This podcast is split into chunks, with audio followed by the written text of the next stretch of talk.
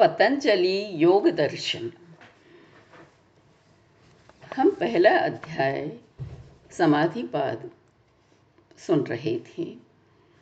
उसमें मन को कैसे स्थिर रखें, उसके अलग अलग तरीके जो पतंजलि बता रहे थे, वहाँ पर तक हम पहुँच गए थे। किसी भी एक विचार पर मतलब वस्तु पर जो भी ध्यान दें हम कि भाई वैराग्य तो उस पर ध्यान दिया।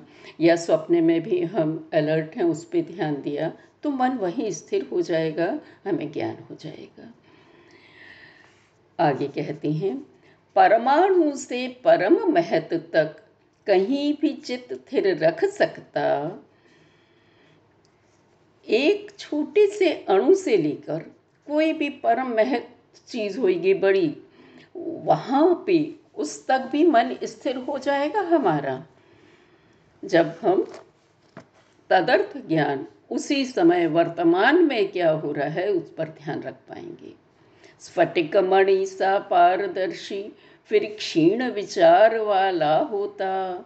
हूँ मैं ही ज्ञाता, अज्ञेय, इस गान से तदाकार होता। और तब क्या होता है, जब मन स्थिर हो जाता है, वो स्फटिक मणि सा जिसमें आर पार दिखता है ट्रांसपेरेंट जो होती है, वैसा हो जाएगा हमारा।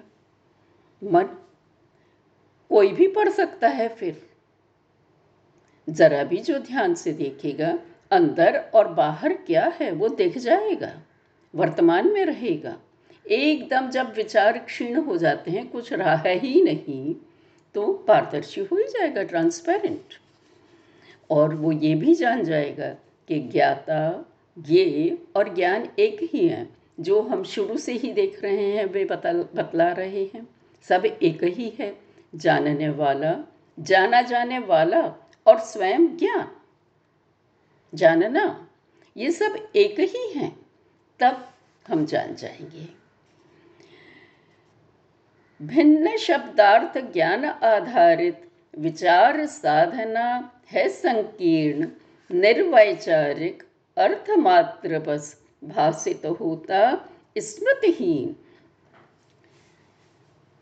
ज्ञान किस पर आधारित होता है? शब्दों पर। और शब्द किस पर आधारित होते हैं? विचारों पर।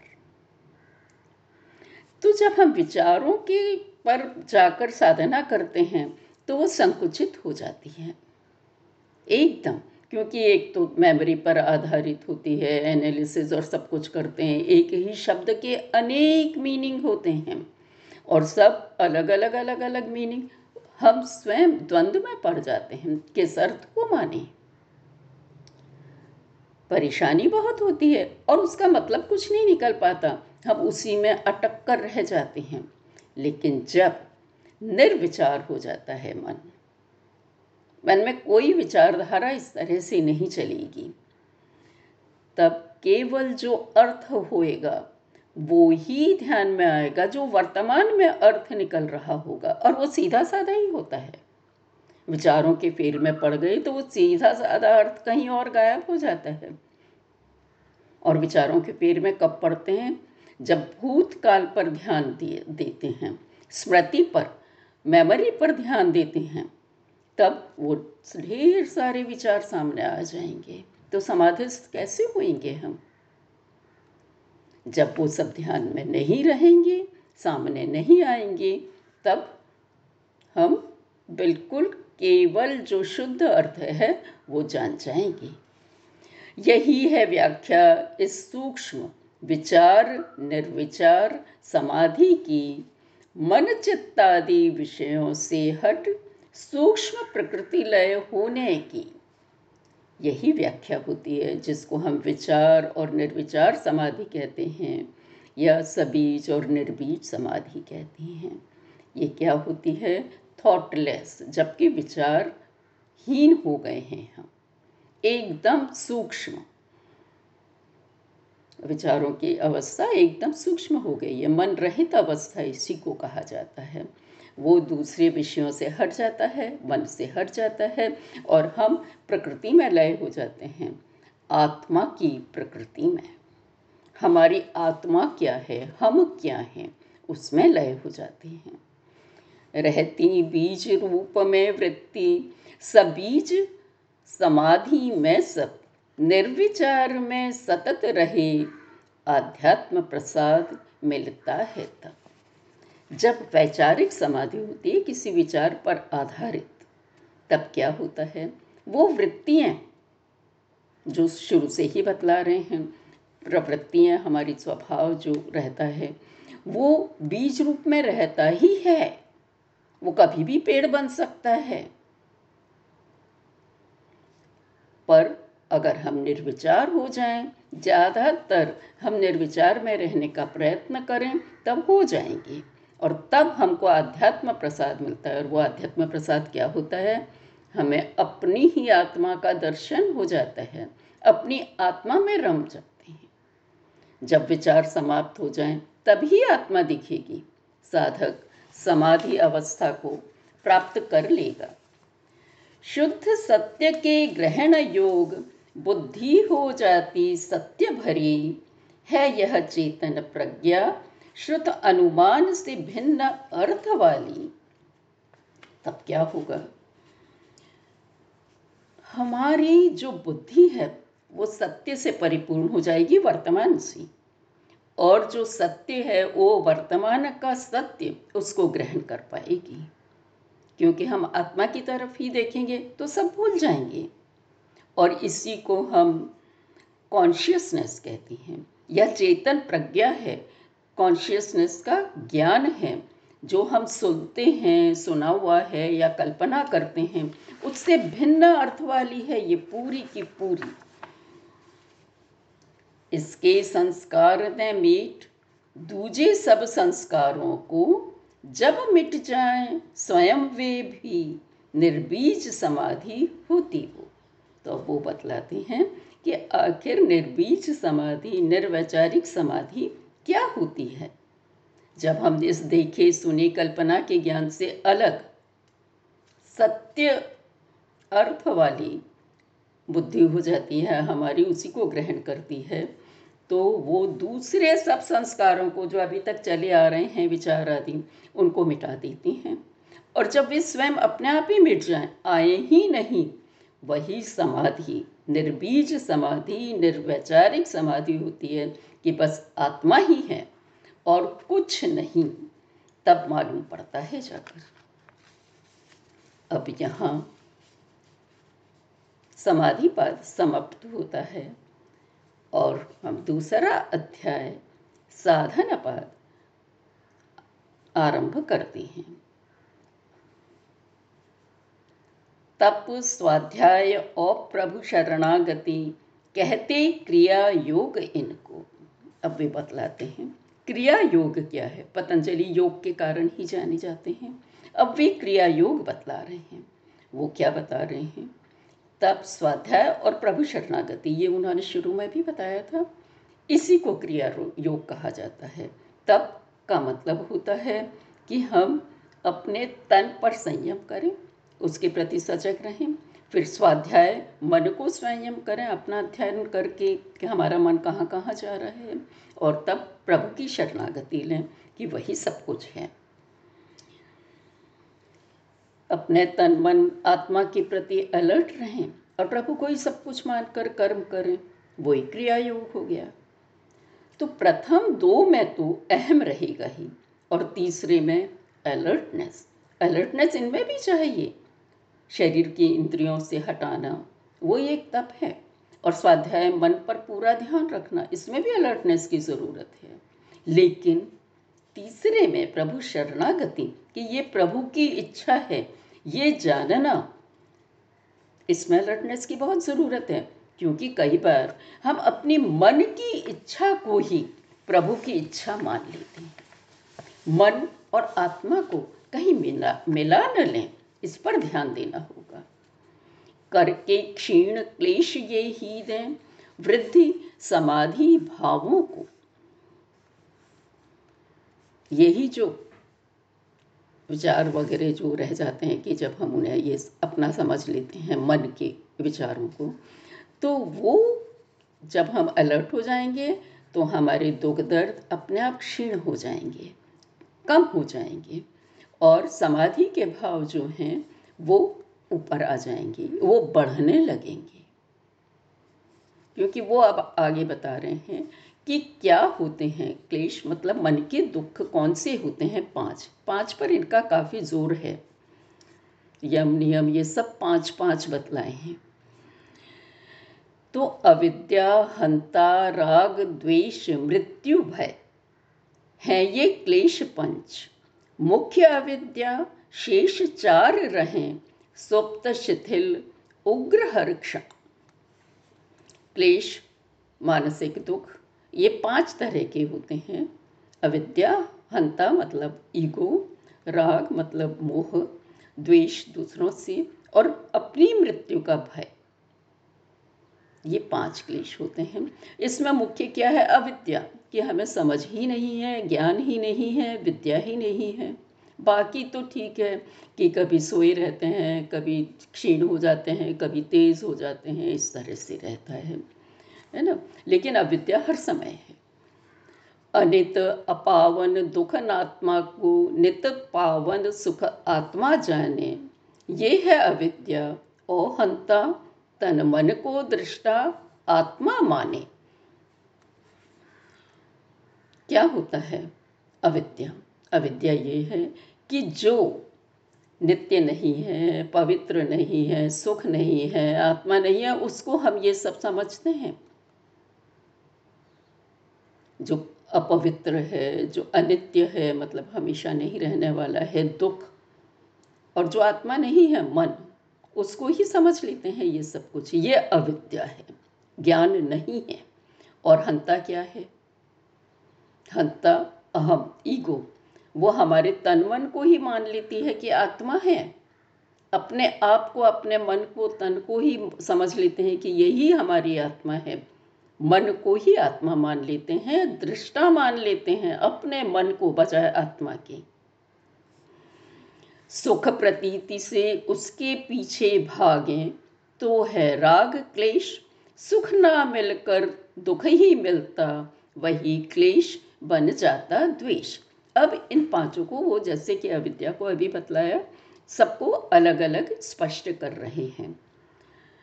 जब हमें दिखता है कि सुख मिलेगा इससे, दिख रहा है, भले ही वो भ्रम है, और हम उसके पीछे जाते हैं। किसके पीछे? मोह के पीछे। तभी वो राग, वो मोह, क्लेश बन जाता है, दुख बन जाता है, क्योंकि मोह से कभी कुछ मिला नहीं। मोह और प्रेम का अंत अंतर है, ये सभी जानते हैं। और उससे क्या होता है? दुख ही मिलता है। और जब दुख मिलता है, उस मोह से, झूठे प्रेम से तो वही फिर द्वेष कारक होता है। द्वेष पैदा कर देता है। जीवन मोह कारण ज्ञानी भी पाए क्लेश मरण भय से। क्रिया योग करे क्लेश सूक्ष्म, चित्त प्रसव पूर्व सा हो फिर से। अब ज्ञानी भी हैं, सब कुछ जानते हैं, लेकिन फिर भी अपने जीने का मोह छोड़ नहीं पाते। मरने का भय उनको भी है। कब मर जाऊँ? ये भय हर समय उन्हें सताता है। और ये क्रिया योग क्या करता है? वो इन क्लेशों को कम कर देता है।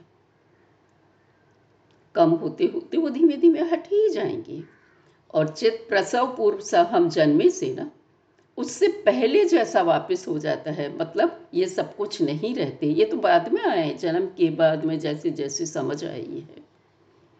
पर हम वापस वैसे ही हो जाएँगे, अपने जन्म की पूर्व स्थिति में चले जाएँगे। ध्यान द्वारा फिर होती नष्ट, क्लेश की बीज वृत्तियाँ वे। दृष्ट अदृष्ट जन्मों के कर्म, संस्कारों की मूल हैं ये। फिर हम जब ध्यान में बैठ जाते हैं, एक ही विचार पर पहले ध्यान लगाते हैं। तो वो जब हम ध्यान में बैठ गए तो ये जो क्लेश की मूल वृत्ति हैं, इन दुख की, मानसिक दुख की जो मूल वृत्तियाँ हैं, जिनके कारण ये सब राग, द्वेष, मोह, ये सारी चीज़ें, इनकी ये जो वृत्तियाँ हैं, वे नष्ट हो जाती हैं। क्योंकि ध्यान में फिर हम इनका ध्यान नहीं रखेंगे, अपनी आत्मा को ही देखते रहेंगे। दृष्ट अदृष्ट जन्मों के कर्म संस्कारों के मूल हैं ये। ये बीज वृत्तियाँ क्या होती हैं? मूल वृत्तियाँ क्या होती हैं? हमारे जन्म से जो संस्कार मिले हैं और वो जन्म से संस्कार कैसे मिले हैं? वो पिछले जन्मों की देन है। जाने अनजाने। कभी कभी कोई हमें एक एक इशारा सा मिलता है कि हाँ शायद ये थे हम। कोई चीज़ ऐसी लग जाती है तो वो समझो कि हम थोड़ा जान रहे हैं, पर ज़्यादातर हम नहीं जान पाते हैं। तो वे जो कर्म संस्कार जन्मों से चले आ रहे हैं, उनकी ये जड़ होती हैं, सदा सदा से चली आ रही हैं। और ध्यान द्वारा ही ये नष्ट होंगी, क्योंकि तब हम आत्मा में हैं, सब जानने लगेंगे। जब तक मूल रहे, फल मिलता, जन्म स्तर, आयु व भोग में पाप, पुण्य कर्मों के कारण दुख सुख मिलते इन तीनों में। अब वे बतलाते हैं कि ये तीन चीज़, इनसे हमें दुख और सुख मिलते हैं। और दुख सुख किन से मिलते हैं? पाप, पुण्य कर्मों के कारण। और वो क्या होते हैं, क्या दे रहे हैं? हमारे जीने का स्टैंडर्ड हमारी उम्र क्या होगी? हमें भोग, पद, पैसा कितना मिलता है? ये सारे फल हैं। परिणाम हैं। उस जो बीज के, मूल के परिणाम जो हैं, जो बीज वृत्तियाँ हैं, मूल वृत्तियाँ हैं हमारी, उनके कारण जो जो हम करते हैं, वो हमें इस रूप में मिलते हैं कि हमारा इस जन्म में स्टैंडर्ड क्या रहेगा, स्तर क्या होगा, जन्म का स्तर, बुद्धि का स्तर, आयु कितनी होगी, या हम किस तरह की लाइफ स्टाइल लीड करेंगे। और ये सब उन्हीं पाप, जब जो हमने किए थे, पाप, पुण्य, कर्म, उनके कारण होगा। सब कर्मों का प्रतिफल है। तन, मन, स्मृति, दुख से भरना, विरोधी त्रिगुण वृत्ति के कारण है सब में यह बुध ने जाना। सभी कर्मों का प्रतिफल तो मिलता ही है। इसीलिए सबको कहना पड़ता है, फल की चाह मत करो, कर्म कर लो। क्यों? क्योंकि तन मन स्मृति, मेमोरी, ये सब दुख से भर जाती हैं।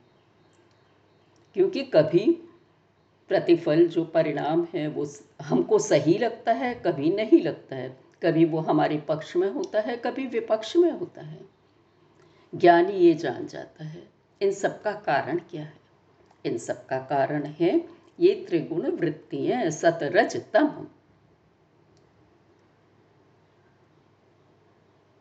इनके कारण ये सब हो रहा है।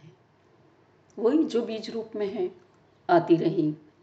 जो कर्म तो अब हम क्या करें? जो कर्म किए ना, है तजनीय। किए के हैं निश्चित फल भोग कर्म बंध है, दृष्टा दृश्य युति। कर्म मुक्ति जबना योग।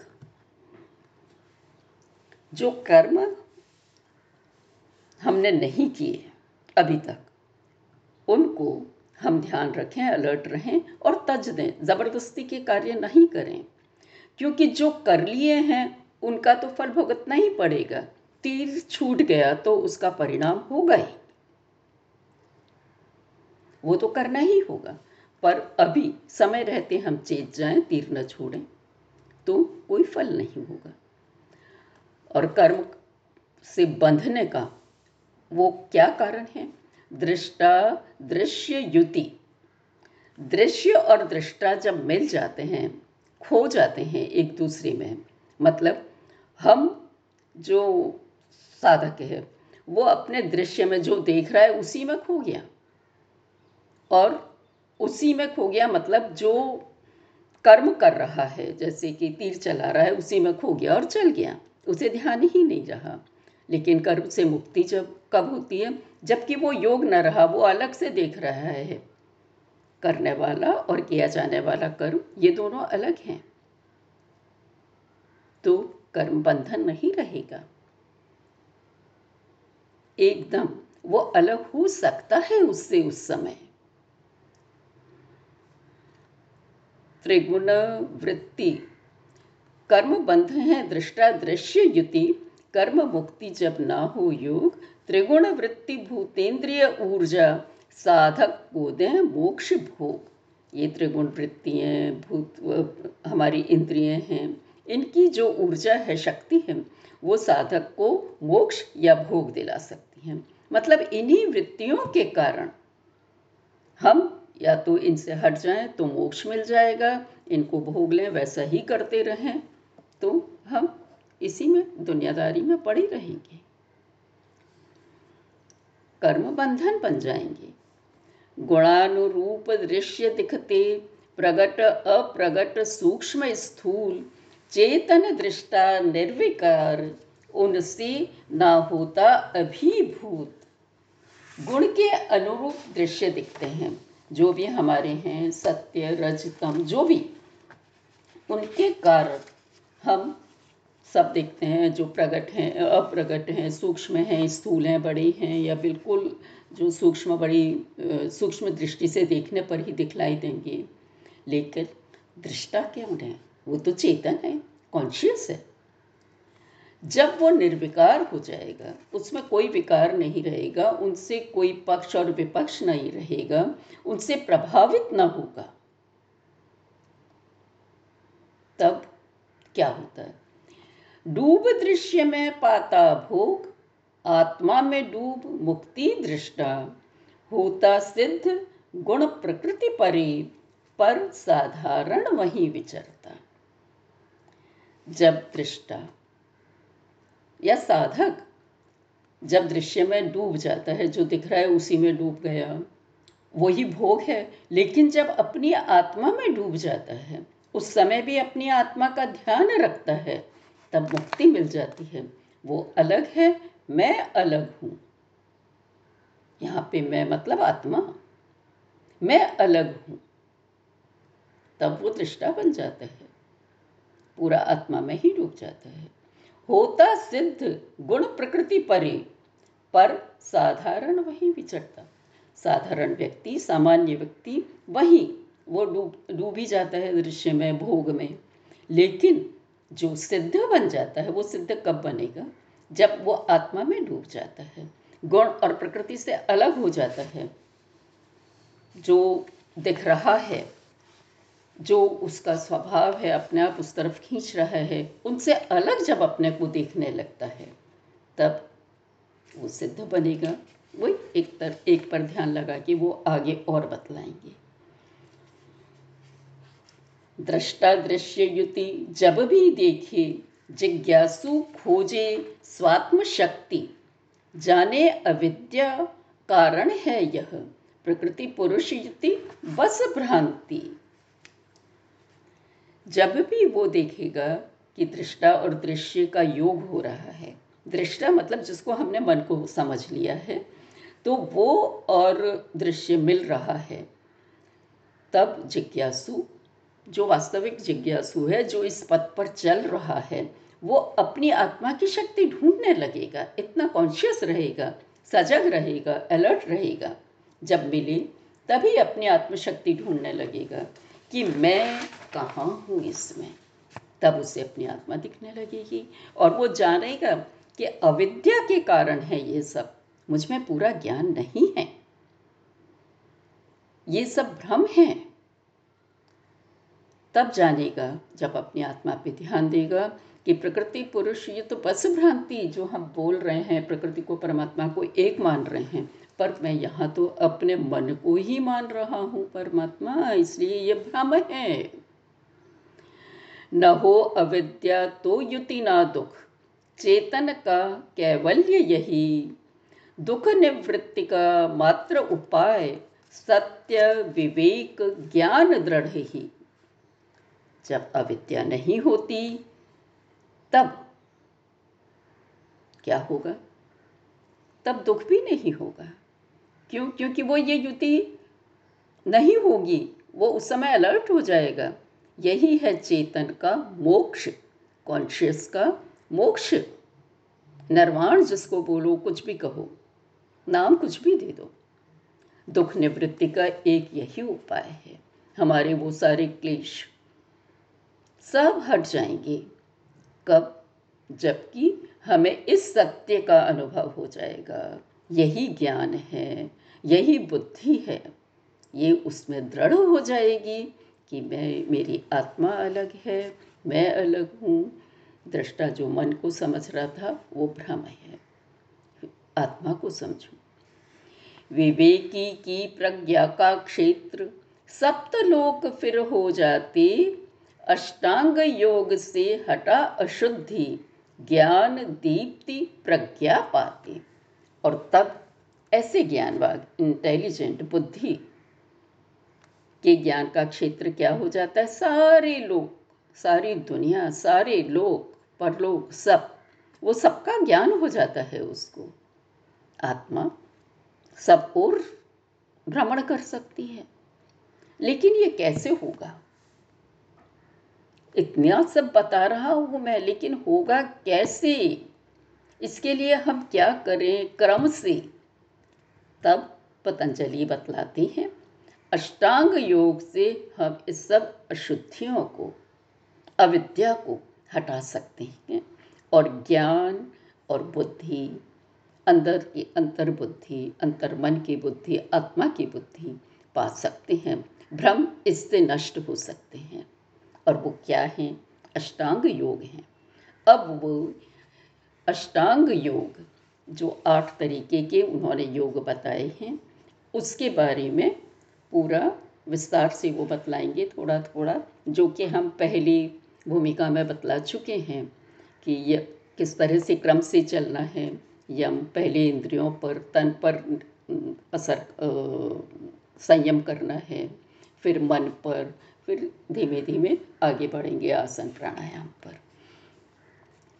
यम नियम आसन प्राणायाम, प्रत्याहार, धारणा, ध्यान समाधि, योगी की इन आठ अंगों से योग साधना होती। जो भी योगी साधना करना चाहेगा, ये आठ तरीके हैं उसके। उनसे योग साधना होगी पर ये अंग एक के बाद एक क्रम से लेने पड़ेंगे। अहिंसा, सत्य, अचौर्य, ब्रह्मचर्य, अपरिग्रह, यम कहलाती। ये भी पाँच। हर चीज़ ये पाँच पाँच पे बतला रहे हैं। तो वे बतला रहे हैं कि अहिंसा हो, हिंसा न करें, सत्य बोलें, चोरी न करें, ब्रह्मचर्य से रहें और इकट्ठा न करें, अपरिग्रह, इकट्ठा न करें, कुछ ये यम कहलाती हैं। देश, काल, जाति, बंधों से परे यही महाव्रत बन जाते इनमें हम कुछ ध्यान नहीं रखें। ये चीज़ कि नहीं भाई, ये देश की ज़रूरत है या समय की ज़रूरत है या हमारी जाति में ये चला आ रहा है, नहीं नहीं नहीं। जब हम इनसे हट जाएँ, एक व्यक्ति के तौर पर इन से न बंधें तो ही ये महाव्रत बन जाएँगे इनका पालन करें। तो तन से गलत काम नहीं होगा शरीर से। शुचिता, तोष, तप, स्वाध्याय, प्रभु शरणागति, पाँच नियम। अब फिर पाँच नियम बतलाते हैं यम के बाद में। नियम? कि पवित्रता हो, संतोष हो, तप हो मतलब संयम करने के लिए हमें प्रयत्न करना पड़ेगा, वो हो। अपना अध्याय करना पड़ेगा, मन की ओर बराबर ध्यान देना पड़ेगा और तब प्रभु की शरणागति लेनी होगी। प्रभु को सब कुछ सौंप देना पड़ेगा, क्योंकि ये जान जाएँगे हम तब तक मन को देखकर कि ये हमारे बस की पूरी बात नहीं है। वो एक है, वो आत्मा को हम उसकी शरण चले जाएँ। वितर्क विरोधी पर न ध्यान दे, करता रहे भाव चिंतन तर्क करेगा मन। तर्क वितर्क बहुत करेगा कि नहीं नहीं नहीं, ये नहीं करो, ऐसा ही करो। पर उस पर ध्यान नहीं दे और इन्हीं भावों का चिंतन करता रहे। यही सब। पवित्रता, संतोष, ये सब। तो मन सही दिशा की ओर मुड़ जाएगा। पहले में तन से गलत काम नहीं होगा, यहाँ मन से भी फिर गलत काम नहीं करने का आदि रहेगा। हिंसा, लोभ, क्रोध, मोहादि, स्वकृत परकृत अनुमोदित, लघु वितर्क, ये दुख असीम दें अंत्य दृष्टि करी उनको बाधित। अभी उन्होंने बताया कि वितर्क होता है विरोधी, उस पर ध्यान न दें। अब वो बताते हैं, ये वितर्क क्या है? ये वितर्क हैं ये वाले भाव, हिंसा, लोभ, लालच हुए। क्रोध, गुस्सा आ जाए एकदम, मोह होए। प्रेम नहीं, मोह। ये वस्तु मेरी है, ये मेरे को मिल जाए। स्वकृत, परकृत, अनुमोदित। चाहे तो तुम खुद करो, या दूसरा करे तो भी उसको अनुमति है जैसी। आप उसको उसके पक्ष में हो जाए। तो ये सारी भाव वही हैं। ये वितर्क हैं, और यही दुख देते हैं और दुख थोड़ा बहुत नहीं, बहुत दुख देते हैं, असीमित। और जब हम अंत्य दृष्टि अंतर्दृष्टि से उसको देखते हैं, अपनी आत्मा की दृष्टि से देखने लगते हैं, तब उन, उनका नाश अपने आप हो जाता है। देखने मात्र से नाश हो जाता है। देखते हैं ना, जैसे कि घोड़ा अड़ जाता है कभी। एक वो, केवल वो चाबुक को देख ले तो वो अपने आप चलने लगता है। उसकी वो जो क्या बोलते हैं कि जिद हो जाती है कि नहीं, मैं नहीं चलूँगा। वो अपने आप ही दूर हो जाती है, देखते से ही। तो एक आत्मा की दृष्टि पड़ी तो वो अपने आप ही गायब हो जाएँगे। उन्हें रोक सकेगी। हो निर्वैर सभी समीपस्थ, अहिंसा के दृढ़ होने पर। अब इन्हीं जो यम हैं, उनको वो एक्सप्लेन कर रहे हैं, विस्तार से बता रहे हैं। कि शत्रु पास पास नहीं रहेंगे, जब अहिंसा दृढ़ हो जाएगी। क्योंकि हिंसा नहीं करोगे। जब तुम किसी को दुखी नहीं पहुँचा रहे हो, किसी को काटने पर ही नहीं तुले हो नॉट बॉडीली मन से भी काट नहीं कर रहे हो, उसके विचारों का, उसको स्वीकार कर रहे हो तो अपने आप कोई भी तुम्हारा बैरी नहीं रहेगा। होती वाणी सिद्ध सत्य की दृढ़ स्थिति हो जाने पर, और जब तुम केवल सत्य ही बोलोगे तो तुम्हारी वाणी सिद्ध हो जाएगी। जो कुछ कहोगे, वही सत्य हो जाएगा। कहा हुआ हो जाएगा। जब अचौर्य दृढ़ हो होवे, तब रत्नादि स्वयं खींचे आते। क्योंकि ये सारी जो चीज़ें हैं, ये सिद्धि दिलवाएँगी आपको। आगे जाके जब इन पे पूरा दृढ़ता हो जाएगी, पूरी दृढ़ता हो जाएगी, जब तुम चोरी न करोगे, तब क्या होगा? जिन्होंने चोरी की है, केवल आपने उस पर ध्यान दिया कि वो कहाँ गया तो वे सब आपको दिख जाएँगे कि यहाँ है वो। इसने हटाई है ये चीज़। ब्रह्मचर्य दृढ़ होने पर तन मन बुद्धि बल पाती। दृढ़ अपरिग्रह ध्यान बढ़ाकर पूर्व जन्म दिखलाए। पूर्व जन्मों का ज्ञान हो जाते कई लोगों को। किनको? जिनको कुछ एकत्र करने का, अपना भंडार भरने का शौक नहीं होता। हुआ? चलो, खत्म हो गया। वहीं। एकत्रित नहीं करते, ना विचार और न वस्तु। स्व परतन से विरत करे शुचिता, मन निर्मल असंग रखे। अब वो नियमों की जो पाँच युक्तियाँ बतलाई हैं, उनको बता रहे हैं विस्तार से। अपने और दूसरे के शरीर से मन अलग कर देता है पवित्रता। तो मन निर्मल रहेगा, असंग रहेगा, किसी का साथ नहीं रखेगा, बिल्कुल अपने में रहेगा। पवित्र हो जाएगा, जब किसी पर हमने लगाया ही नहीं मन। चित्त एकाग्र इंद्रिया वश कर स्वात्म दर्शन के योग्य बने। जब इंद्रिया वश में हो गई, फिर आत्मा का दर्शन के योग्य बन जाते हैं। क्योंकि इंद्रियाँ भी वश में हो गई, मन भी वश में हो गया, तब आत्मा का दर्शन हो सकता है। सहज प्राप्य से हो संतोष, सर्वोत्तम सुख यह होता। वही नियम का एक हिस्सा है, संतोष। जो आसानी से मिल जाए, अपने आप मिल गया, उससे ही संतोष कर लिया। ये नहीं कि मुझे ये भी मिल जाए और वो भी मिल जाए, कोई इच्छा नहीं। मन चांचल्य नष्ट कर तब से तनेन्द्रिया वश में करता। मन की चंचलता नष्ट कर दी कर देता है, जबकि हम शरीर की इंद्रियों को, मन की इंद्रियों को, मन को वश में कर लेते हैं।